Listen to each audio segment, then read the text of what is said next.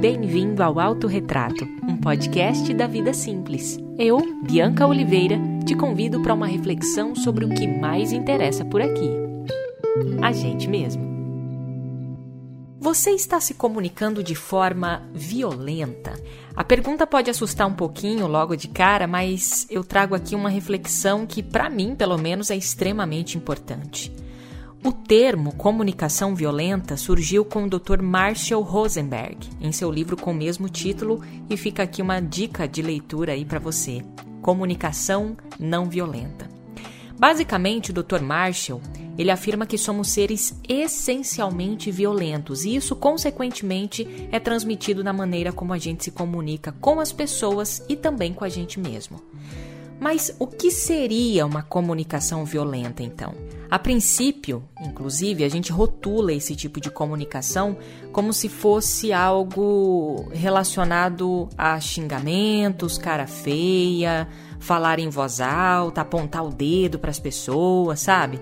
Mas na verdade a comunicação violenta vai além disso. Ela também é, claro, essas, essas características que eu trouxe também são uma maneira da gente se comunicar é, violentamente, mas não é só isso, porque a comunicação violenta ela é mais sutil do que a gente imagina. O Dr. Marshall apresenta em seu livro basicamente três características essenciais de uma pessoa que se comunica de maneira violenta. A primeira dessas características é o julgamento. Sim, se a sua intenção é classificar, analisar e determinar os níveis de erros das pessoas, você se comunica de forma violenta. A segunda característica da comunicação violenta é a comparação. Aqui é onde a gente enche a nossa cabeça de pensamentos negativos sobre nós e também sobre os outros. A gente compara a nossa vida com os dos outros e a vida dos outros com a de outras pessoas.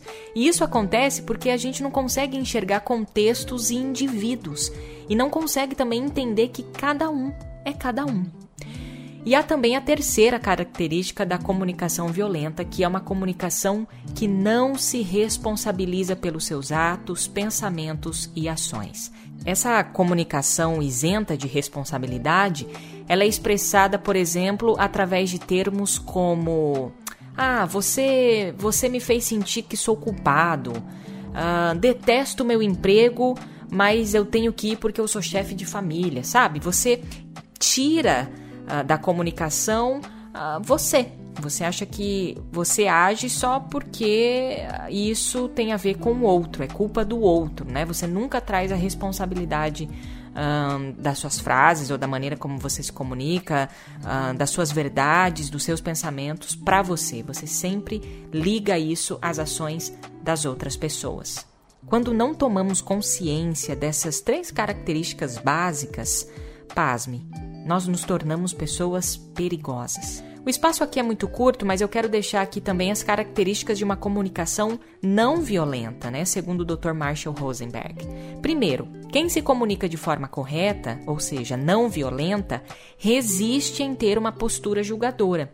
E quando essa pessoa faz isso, ela identifica esses julgamentos errôneos e fica atento em seu comportamento, observa mais o seu comportamento para acertar da próxima vez. A comunicação não violenta também é empática. A pessoa que se comunica de forma empática, ela se preocupa em ouvir a necessidade do outro. A comunicação não violenta também pode te ajudar a olhar para dentro de você e entender melhor o que você está sentindo, os seus sentimentos, as suas sensações e o porquê dessas sensações. E por último, quem se comunica de forma não violenta sabe dialogar com as pessoas de maneira honesta, objetiva e educada e sabe expressar ali o seu pedido de maneira clara.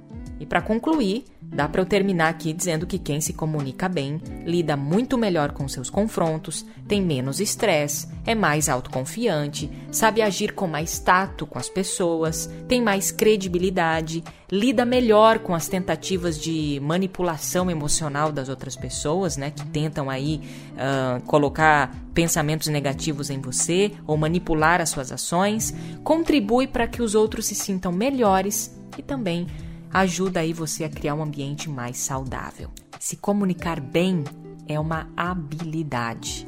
É só praticar todos os dias. E assim vamos construindo o nosso autorretrato, com reflexões, observações e boas conversas. E falando em conversas, você pode me encontrar no Instagram com o perfil Coisas Sobre Você. Um beijo e até o próximo episódio.